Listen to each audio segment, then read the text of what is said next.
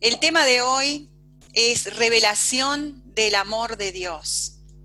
Y les digo que eh, el Espíritu Santo ha revelado a mi vida cosas nuevas con respecto a este tema. Yo estuve haciendo un paneo de aquellas cosas que Dios nos ha estado hablando en este tiempo. Y por eso yo siempre les sugiero que, puedan anotar, que puedan llevar ¿no? este, un, eh, un recordatorio, ¿no? que puede ser en un cuaderno, en algo grabado, para que podamos seguir la línea de aquellas cosas que Dios nos habla, porque nunca Dios habla las cosas descolgadas, ¿no? Sino que siempre Dios tiene un hilo conductor en aquellas cosas que nos viene diciendo o nos va diciendo y nos va revelando. Eh, yo creo que estamos en un tiempo especial donde Dios ha abierto una puerta de revelación en muchas cosas, porque Dios nos está preparando para un tiempo especial. Y yo digo que todos los tiempos que Dios prepara son tiempos especiales, ¿no? Pero como nos, va llevando de gloria en gloria, y hoy quizás vamos a entender un poco más esto, eh, el gloria en gloria es que cada vez esos tiempos son mejores, ¿no?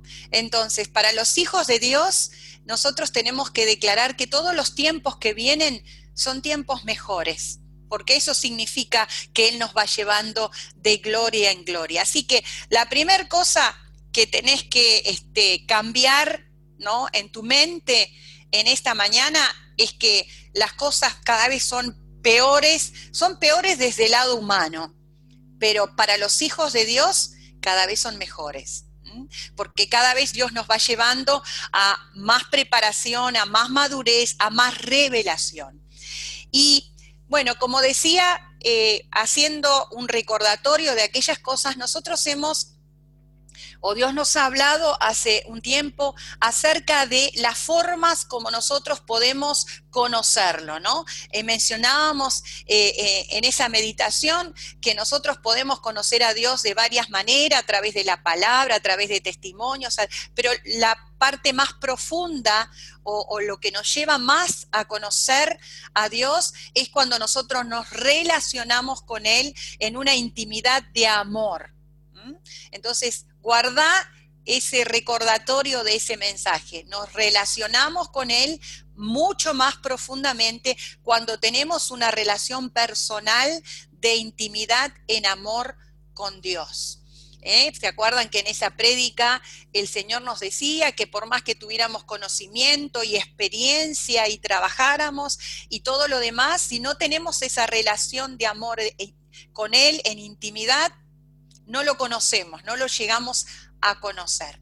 Después empezamos, Dios nos siguió hablando a través de varias cosas y puntualmente eh, empezó a hablarnos acerca del reino, del reino de los cielos, que era el principal mensaje que Jesús vino a manifestar a la tierra.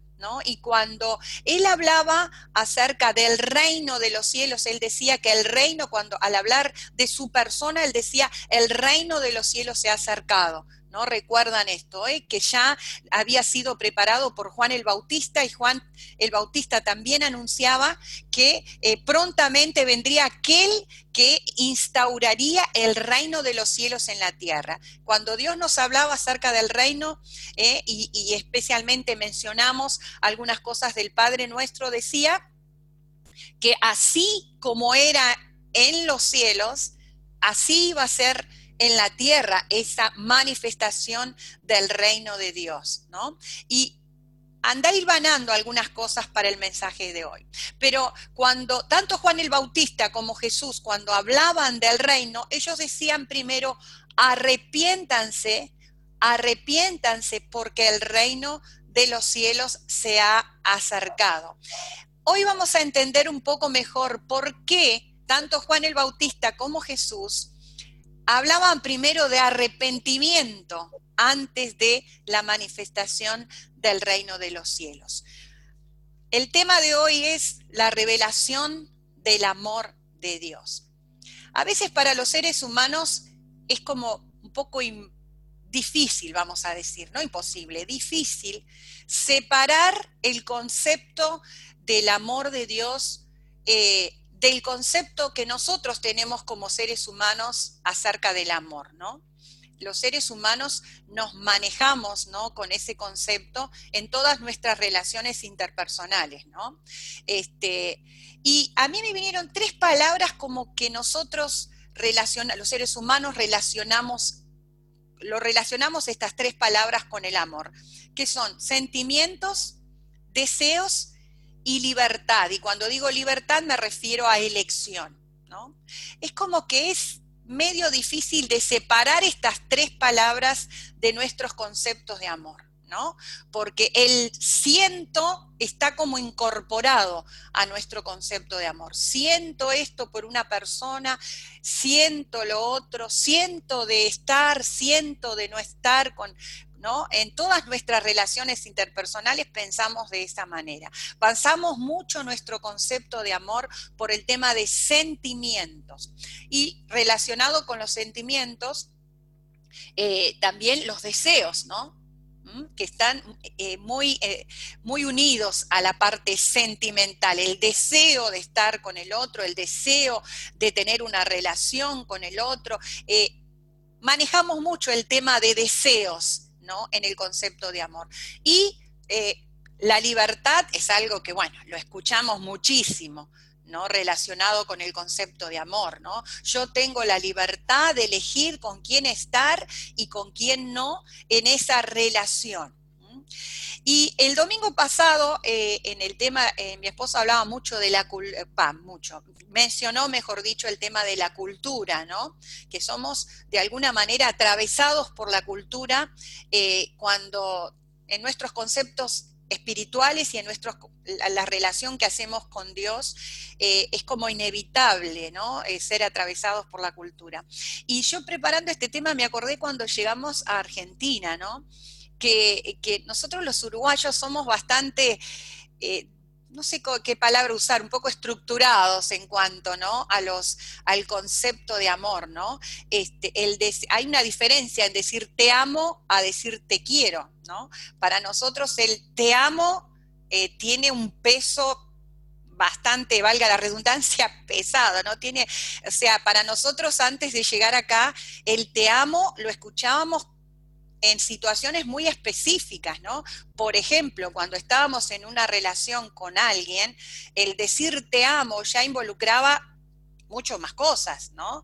El decir te amo o que nos dijeran te amo, decir, ah, acá ya involucra otros compromisos, involucra eh, dejar otras cosas, o sea, tenía un peso, ¿no? Pero cuando llegamos a Argentina, este, nos llamó muchísimo la atención, ¿no? Porque se amaba a, a, alguien importante de la familia, eh, padre, madre, esposo, se amaba al auto, se amaba a, no sé, se amaba a un objeto, se amaba todo, ¿no? Entonces, es como que acá el argentino ama todo, entonces para nosotros esa, esa cultura nos chocaba, pues, ¿cómo, ¿cómo que amo? No sé, amo a mi auto y amo a mi esposo, o sea, ¿cuál era la diferencia, no? Y creo que eh, acá mencionando porque estamos en Argentina, ¿no? Que, como digo, era un tema de cultura, era un tema de, cómo se manejaban con el idioma, no sé. Pero pensando en el amor en estos tiempos, ¿no? Que ahora la frase es en los tiempos de pandemia, no, en los tiempos que estamos viviendo, ¿no? Porque esta situación presente es una situación que, va a pasar, pero en, los tiempos de ahora, el amor ha perdido su significación, ¿no? Ha perdido eh, el peso que tiene, ¿no? Ha perdido la, valorización de la palabra, ¿no? Entonces, eh, como digo, a veces es muy difícil poder separar ese amor sentimental, ese amor de deseo, ese amor de libertad, quiero o no quiero, elijo, elijo esto, lo otro en cuanto al amor, es difícil a veces separar ese concepto del amor de Dios. Entonces muchas veces cuando pensamos en el amor de Dios, nosotros pensamos a través de eso, ¿no? Y Dios me amará, y Dios me aceptará, y Dios este, me escuchará de como escucha al otro, porque a lo mejor ama más al otro, ¿no? O sea, todos esos conceptos que eh, tienen que ver con nuestros conceptos de amor. Entonces yo espero y le pido al Espíritu Santo que pueda hoy abrir una puerta de revelación acerca del amor de Dios, ¿no? A lo mejor aún en el conocimiento vos tenés un concepto del amor de Dios que capaz que si pudiéramos disertar del amor de Dios podríamos hacerlo por los conceptos. Y yo te pido que puedas abrir tu mente y puedas seguirme, porque aún en, en, lo que el Espíritu Santo ha ministrado a mi vida en estos días acerca de la revelación del amor de Dios, ha abierto tantas ventanas, ¿no? En la palabra, en su palabra, que yo espero que vos me puedas seguir en esto que el, el Señor nos quiere decir en esta mañana. Y quiero mencionar como primer versículo, perdón, que estoy con la garganta seca. Primera de Juan, capítulo 4, versículos 8 y 16 dice, el que no ama no ha conocido a Dios, porque Dios, y esto abrí tu mente, porque Dios es amor. Esta frase grabátela en la frente. Dios es amor.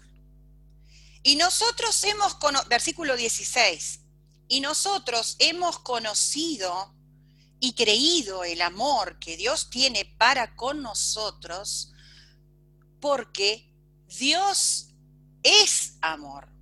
Y el que permanece en amor, permanece en Dios. Esta es otra frase clave para esta mañana.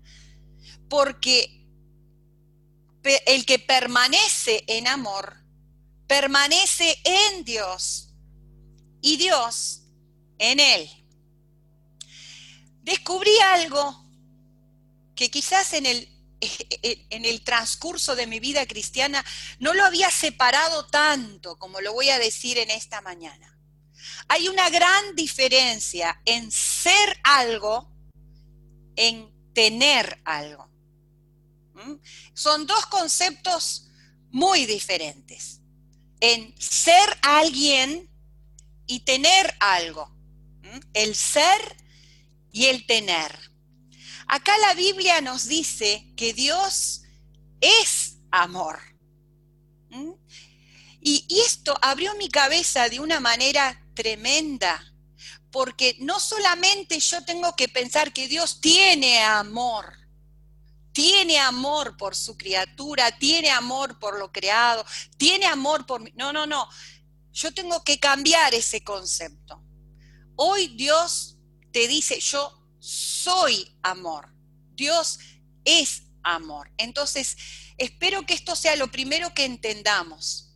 Dios es. ¿Qué significa que Él es amor? Que su esencia, el componente de Dios, lo que Dios, o sea, todo lo que Dios eh, tiene como su esencia misma, es el amor. Él es amor. Y a mí me empezó a cambiar algunas cosas en mi cabeza, ¿no? Porque muchas veces nosotros condicionamos el amor de Dios a cosas que pasan o que Él hace o que Él dice o que Él responde y empezamos como a condicionar el que tenga o no tenga. Entonces, lo primero que tenemos que entender que Él nunca va a dejar de tener amor. ¿Por qué? Porque Él es amor, o sea, Él no puede cambiar su esencia. La Biblia dice que Dios no cambia, que Dios va a ser siempre el mismo, que Dios no, no es como los hombres que cambiamos, ¿no? No es como los hombres que, que mutamos según las circunstancias. No, Dios siempre va a ser amor porque es su esencia. Y esto, wow, nos da, nos da algo, no sé, por lo menos a mí me genera algo un gozo, una cosa, decir que Dios siempre va a ser así. Ese componente poderoso, grandioso, maravilloso que es el amor, es la esencia de Dios. Es lo que Dios es en todo lo que Él manifiesta. Entonces, eh, vamos a, Jeremías. Jeremías 24. Bueno, acá está. Jeremías 24. Perdón, perdón, me estoy equivocando. Jeremías 14, 20 y 21. Dice, reconocemos, oh Jehová, nuestra impiedad, la iniquidad de nuestros padres, porque contra ti hemos pecado. ¿Mm? Estaba ahí Jeremías haciendo una confesión de su vida, eh, confesando su iniquidad, su pecado, ¿no? Y dice, eh, porque contra ti hemos pecado. Y dice, oh Dios, por amor de tu nombre, no nos deseches, ni deshonres tu gloria. En otra versión dice, no deshonres tu glorioso trono. Acuérdate no invalides tu pacto con nosotros. ¿Qué tendrá que ver esto con la revelación del amor de Dios? Jeremías decía, Dios, nosotros hemos pecado, nosotros, eh, las iniquidades de nuestros padres ¿no? nos han separado, ¿no? Han hecho un distanciamiento, distanciamiento, pero él que amaba por el amor del nombre de Dios, por amor a ti mismo, por el amor, o sea, en otras palabras, por tu esencia, no nos repelas, no nos rechaces. Y esto es otra cosa que vamos a estar ampliando, que tiene que ver con la revelación de Dios, que tiene que ver con lo que Dios es en su persona. Y vamos un poco al libro de Éxodo. Ustedes recuerdan, bueno, todo, yo siempre les digo, todo el trayecto del pueblo de Israel todo lo que Dios reveló a través de, la, de su ministración al pueblo de Israel y su entrada a la tierra prometida, es el prototipo de todo lo que iba a pasar ¿no? con la revelación de Jesucristo y del reino.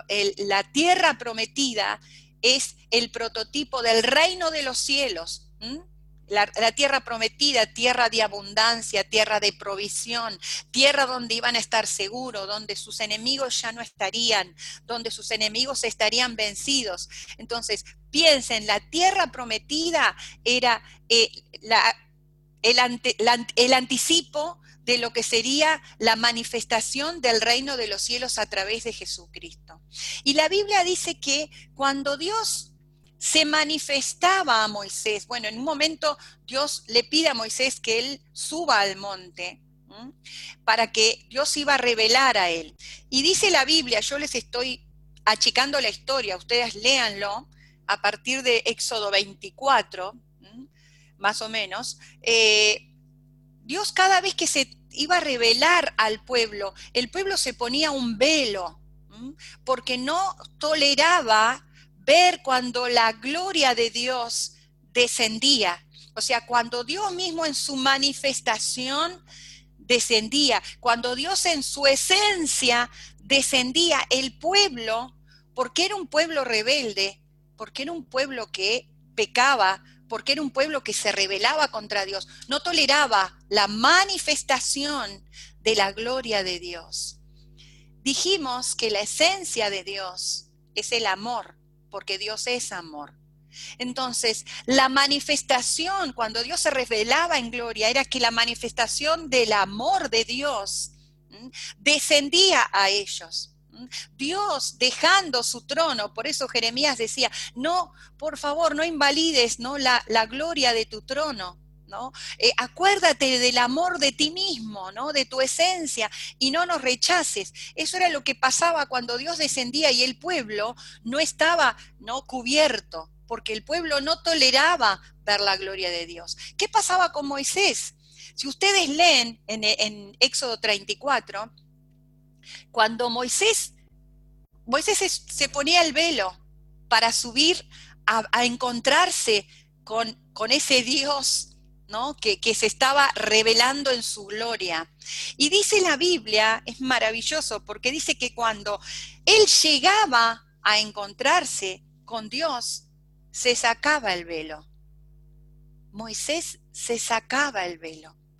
Moisés había llegado a, a, una relación con Dios de amor tan grande, una manifestación de, de, de, intimidad con Dios tan grande que Moisés se sacaba el velo cuando llegaba la manifestación de la gloria de Dios. Y ahí venía Dios y se manifestaba, o sea, manifestaba su amor en todo su potencial con Moisés, en esa intimidad eh, genuina, hermosa, cercana con Moisés. ¿eh? y Moisés, a Moisés no le pasaba nada. Moisés no moría porque el pueblo cuando se encontraba sin el velo, cuando el pueblo veía el vuelo no toleraba, era, ¿no? Este, una separación total. Sin embargo, no ocurría con Moisés. Y, pasaba que cuando Dios se manifestaba en esa gloria, en ese amor manifestado totalmente frente a Moisés, dice que ese amor era como pegadizo, se le pegaba a Moisés, ¿no? E, ese amor se le impregnaba a Moisés en su piel. Dice que cuando él bajaba al pueblo, el pueblo se tapaba la cara, no toleraba ver a Moisés porque Moisés traía impregnado esa gloria, ese amor eh, manifestado en todo su potencial este, en, la en la presencia de Moisés. ¿Qué pasó con Moisés? Uno dice, eh, caray, pero acá hay algo que no me cuaja, porque Moisés pasa todo ese trayecto, ya sabemos la historia, Moisés en esa intimidad de amor con Dios, Moisés le dice, quiero ver tu, espalda, quiero verte, bueno, y Dios le permite ver eso, y Moisés no muere.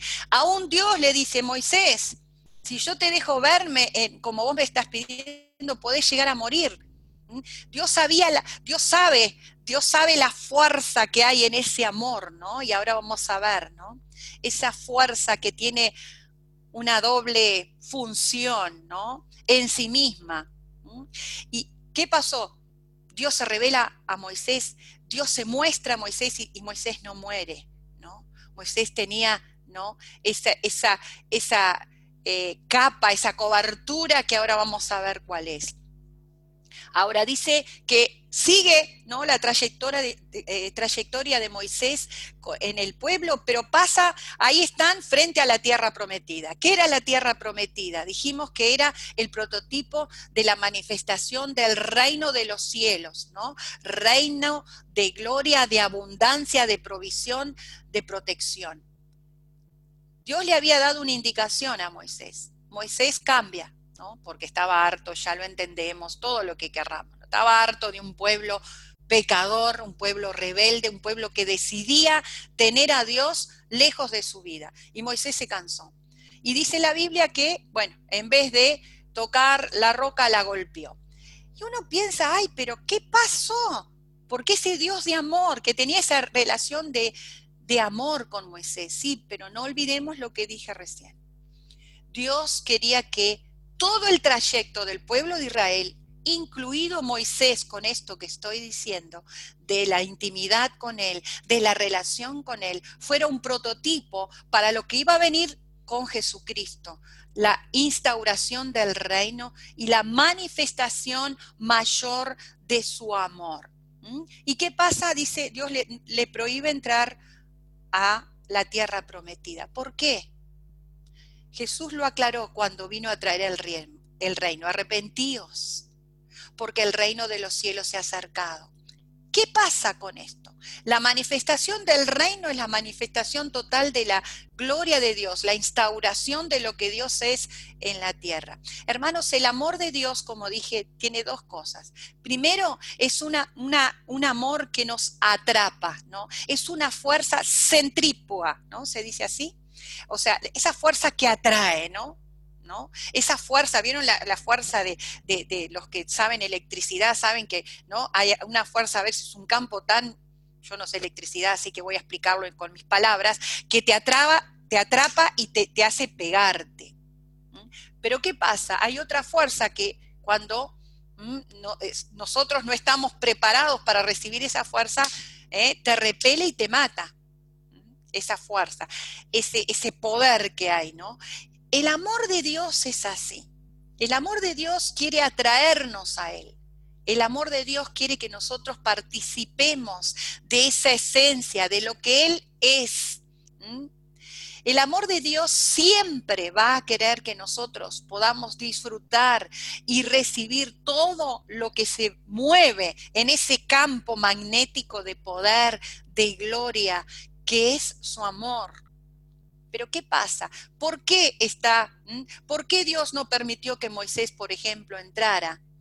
Porque sería ejemplo de que si el hombre hace lo que quiere y toma las resoluciones que quiere y hace las cosas a su manera, de todas maneras igual puede participar de ese amor y de esa gloria y de Moisés hasta ese momento había hecho todo lo que Dios este, le había dicho y él mismo había buscado siempre estar eh, limpio, había he buscado estar en las condiciones para estar presente en ese poder, en esa fuerza impresionante que se le pegaba, ¿eh? en esa gloria, en esa manifestación maravillosa de su amor. Pero si Dios le permitía entrar a la tierra prometida, iba a ser un antecedente de que, bueno, hizo eso, igual participó de lo que era el reino, igual participó de esa tierra prometida, ¿no? Iba a quedar, y Dios quiere que nosotros tengamos en claro, pero ¿saben para quién? Como, ¿por qué Dios hace tanto énfasis en que entendamos? Para que nosotros no seamos eliminados, pero no por Dios. A ver si, si podemos entender eso. Dios no elimina a nadie. Dios no es que te, que te, que te saca, porque Dios no puede hacerlo, porque Dios Dios no tiene la capacidad de rechazar a ningún hijo. Entonces, ¿de qué se trata esto, no? Bueno, volvemos a lo que decía Jesús. Arrepiéntanse, porque el amor, vamos a, a cambiar el término reino de los cielos, porque el amor en potencia se ha acercado. Ahora, ¿cuál va a ser el efecto o cuál va a ser eh, la consecuencia de estar en ese amor. O quizás no sé si la palabra sería consecuencia, o, o cómo podemos nosotros ser atraídos o qué vamos a hacer nosotros para ser rechazados en ese amor, por ese poder. A ver si nos entendemos mejor yendo a la palabra. Romanos, Romanos dice, ni la muerte, ni la vida, ni ángeles, ni principados, ni lo presente, ni lo porvenir podrá separarnos del amor de Dios que es en Cristo Jesús.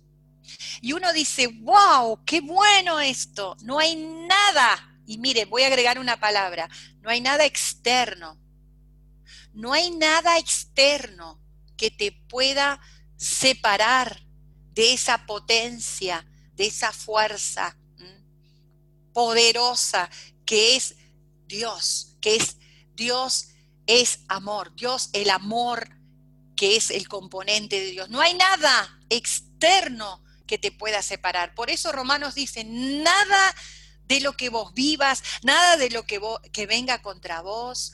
No hay enemigo, no hay necesidad, no hay situación, no hay nada que te pueda separar de esa fuerza de amor, ¿no? De esa energía que es Dios, Dios como amor. Y vos decís, bueno, bárbaro, ¿no?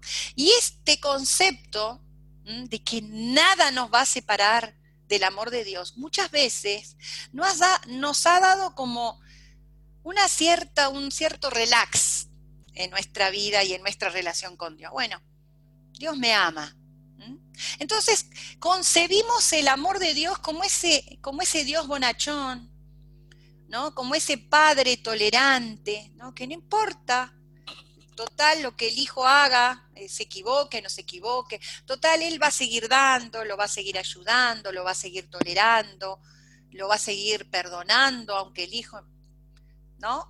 Entonces, relacionamos a lo que Dios es con nuestros comportamientos como padres, ¿no? Y sí amamos a nuestros hijos.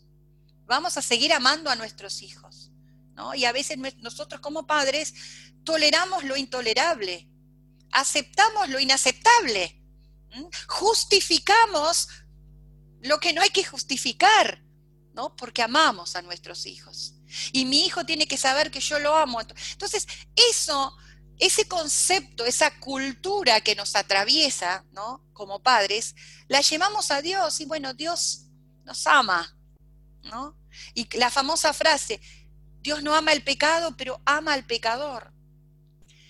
Hermanos, vuelvo a decir el concepto, Dios es amor.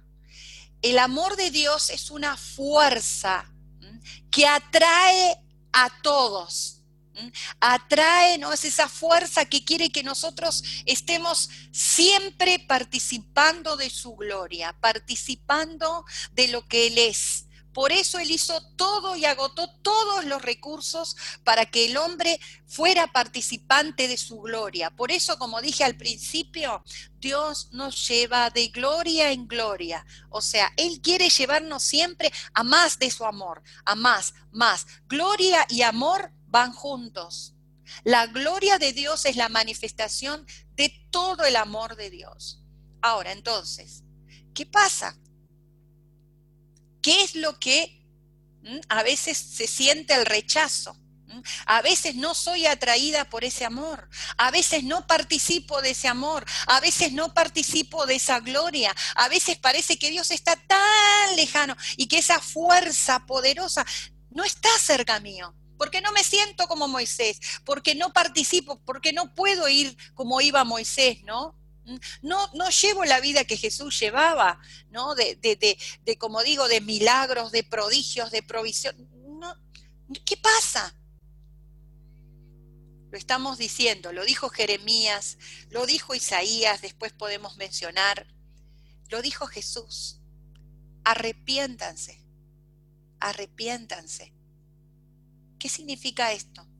La única cosa que choca contra esta fuerza poderosa, contra, contra, esa esencia de Dios, lo único que no tolera estar pegado a esa fuerza, soy yo. Es mi pecado. Es lo que yo hago para separarme de Dios, ¿no? La Biblia dice, nuestros pecados han puesto una separación la Biblia lo dice clarísimo. Tus pecados han hecho separación entre eh, el amor de Dios y tu vida. Entonces, ¿qué es lo que me impide participar de la gloria de Dios, de la manifestación de Dios como amor?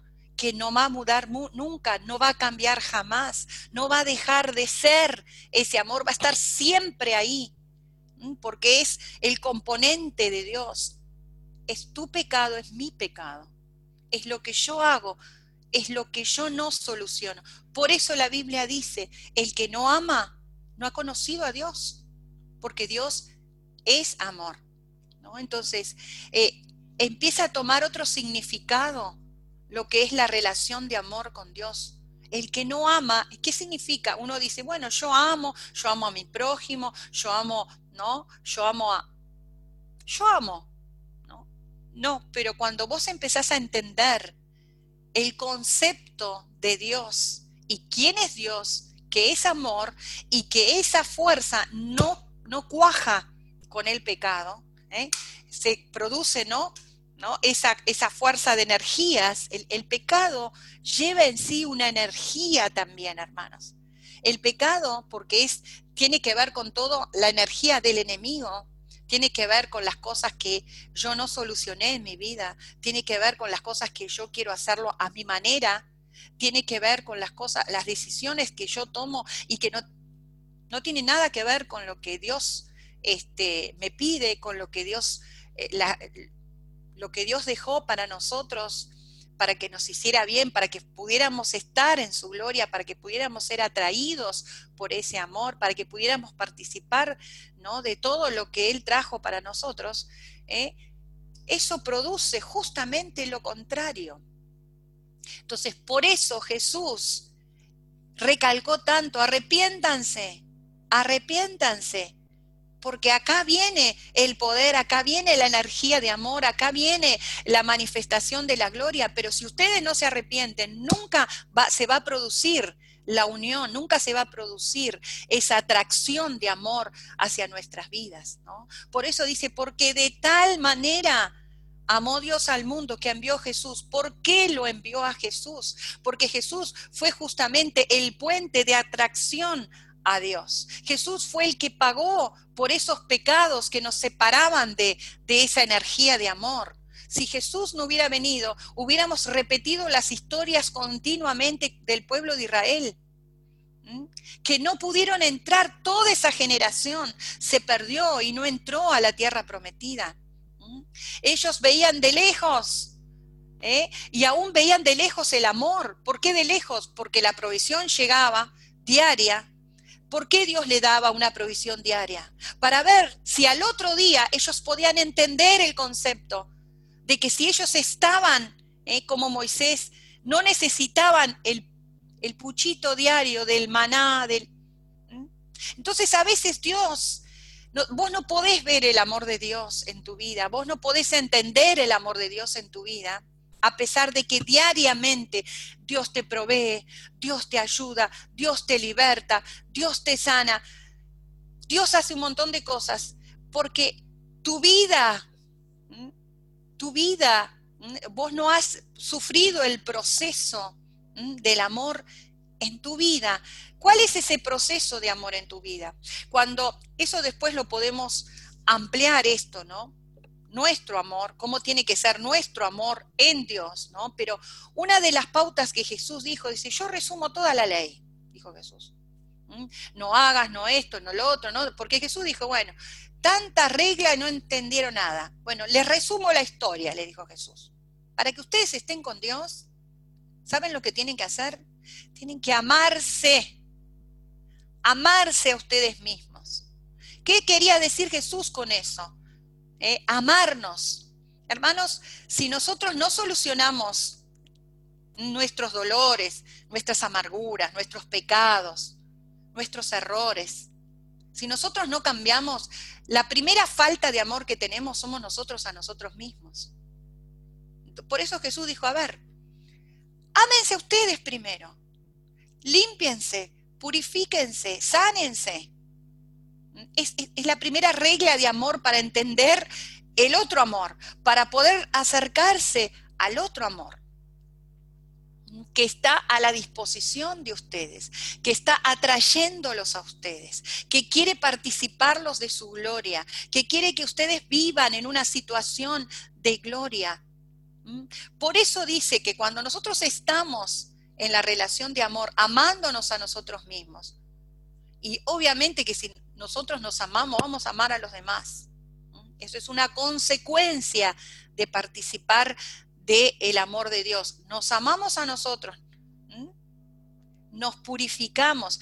Esa palabrita que no nos gusta a veces, ¿no? Nos santificamos. A veces decimos, ¡uh, qué palabra! Me parece una palabra tan religiosa. ¿Quién puede ser santo? Santo es apartado del pecado. Ahora, algunos dirán, uh, pero estamos en problemas porque somos humanos, tenemos debilidades, tenemos falencias, nos equivocamos. Es verdad. Pero ese Dios de amor sabía que iba a pasar esto, que como humanos falentes íbamos a ser llevados continuamente frente a un tribunal por nuestro enemigo que está ahí con una pantalla mirando a ver cuándo se equivoca, cuándo peca, cuándo tiene malos pensamientos, cuándo eso. Entonces, pa, lo llevo al tribunal y le digo al juez, viste, este no puede participar de tu amor. Dios sabía eso. Y como Él es amor, Él dijo, tengo que ver un plan. Y como digo, mandó a Jesucristo. Y cuando nosotros somos llevados frente a ese tribunal para ser acusados de que no somos eh, eh, dignos ni capaces de participar del amor de Dios. Ahí está al otro lado, el juez es Dios, el juez de toda la tierra está en ese tribunal. El fiscal que nos acusa es nuestro enemigo. Y a veces nosotros mismos somos los propios fiscales de nuestra vida, con nuestras propias acusaciones, con lo que nos decimos, no sirvo, no valgo, no. Pero del otro lado está nuestro abogado, que nos defiende. Dice, si nosotros confesamos nuestros pecados, Él es fiel y justo para perdonarnos y dice, limpiarnos, borrar la huella eh, de maldad, ya sea que heredamos, como decía Jeremías, límpianos de nuestros pecados, pero también de las iniquidades de nuestros padres, porque venimos heredando cosas de nuestros padres, de nuestros ancestros. Venimos heredando cosas que nos contaminan, que nos, nos dan una falsa realidad de amor hacia, hacia nosotros mismos y hacia los demás.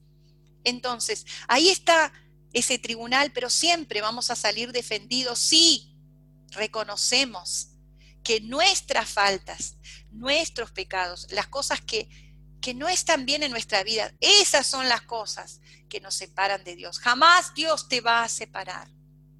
Jamás Dios te va a dejar de amar. Jamás Dios va a invalidar el pacto de amor que Él hizo con tu vida. El que repele eso, sos vos mismo. Son aquellas cosas que nosotros mismos no queremos solucionar de nuestra vida, que estamos siempre nosotros mismos justificándonos. Nosotros no somos capaces de justificarnos. Y muchas veces aún frente a Dios, ¿eh? Eh, empezamos a justificar, no, porque vos sabés, Señor, que yo he sufrido, que yo no sé, que yo no puedo, que yo...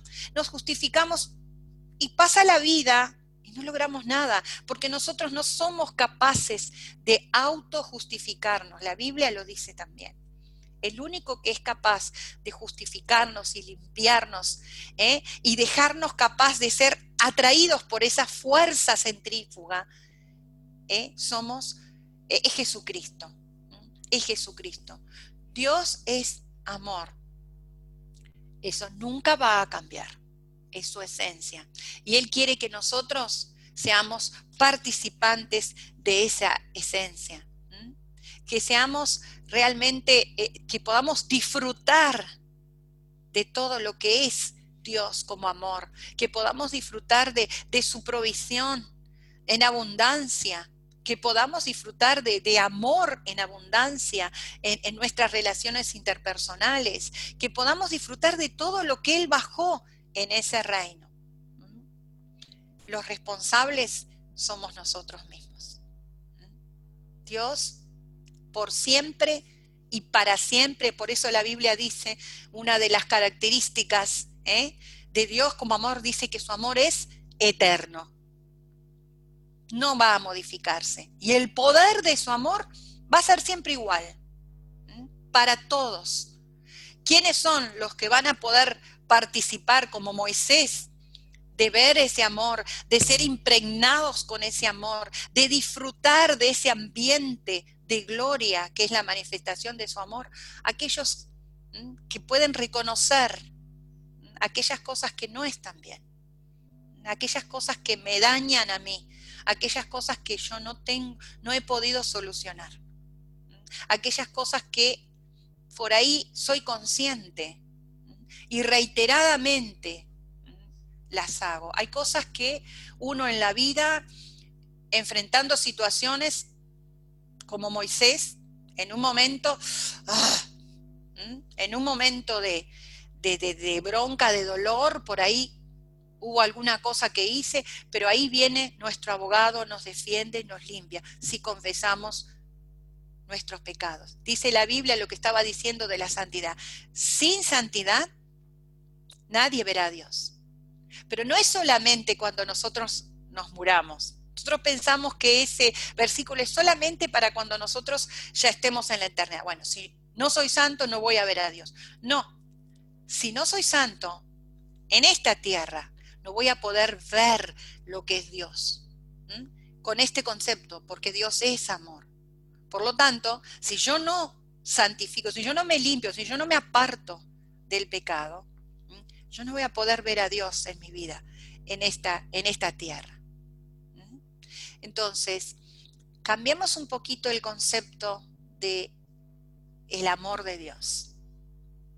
Dios no es una, no tiene un amor sentimental no tiene un amor de deseo o de libertad, sino que Dios es amor, Dios nos atrae a ese amor, ¿eh? Dios siempre va a querer que estemos participando de ese amor.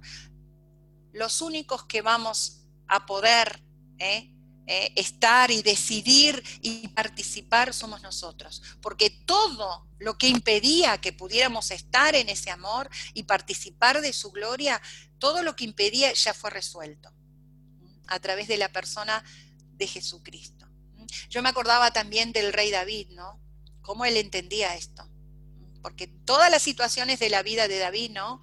Es lo que más quería era cuando él pecó, por ejemplo, ¿no? Con Betsabel dijo, "Señor, Sácame todo lo externo, pero no me saques e, esa gloria, ese amor que estuvo conmigo desde que era muy pequeño, porque él sabía que ahí dejaba de participar de la gloria. Entonces, cambiemos el concepto de amor de Dios. Estemos seguros que nunca se va a modificar. Estemos seguros que siempre será eterno para nosotros. Pero revisemos nuestra vida revisemos nuestro, nuestra capacidad de estar delante de Dios como Él quiere que estemos, para poder participar de ese amor. Amén. Vamos a orar por esto. Medita sobre eh, los versículos ¿no? que te di. Eh, hay otros versículos que te paso para que puedas estar leyendo. Isaías 48, 9 lo que te dije de Romanos es Romanos 8, 37 y 39. Isaías 43, 25, Salmo 25, 11. Son algunos pasajes ¿no? que Dios me fue llevando en este mensaje. Voy a orar por tu vida. Padre, primeramente te damos gracias porque sos amor. Tu esencia es el amor. Qué maravilloso componente no podría haber un componente más grande, más hermoso, más potente.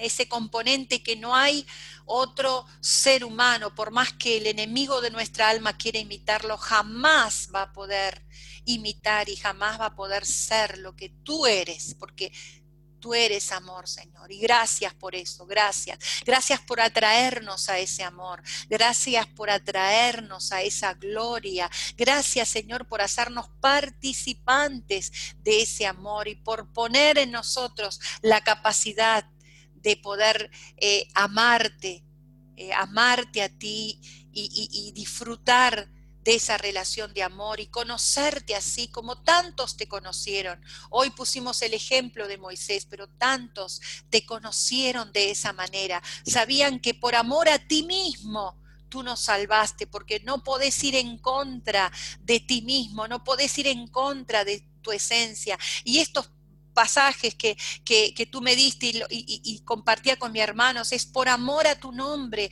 por amor a quien tú eres, tú nos salvaste, porque es imposible que vayas en contra del amor. Señor, revélanos. Espíritu Santo, revélanos esto, abre aún más nuestra cabeza acerca de este concepto, para que especialmente nosotros podamos cada día estar revisando revisando, como decía Jesús, arrepiéntanse, como decía Jesús, pidan perdón por sus pecados, para que el reino de los cielos, que es la manifestación de la gloria, y la gloria es la manifestación total de la esencia de Dios, que es el amor, pueda venir a nuestra vida. Gracias por este tiempo precioso de reunión en tu presencia, Señor. Gracias. Y te alabamos, te glorificamos y te exaltamos por habernos, haber pensado en nosotros para disfrutar de esto tan maravilloso que tú eres. En el nombre de Jesús. Amén y amén.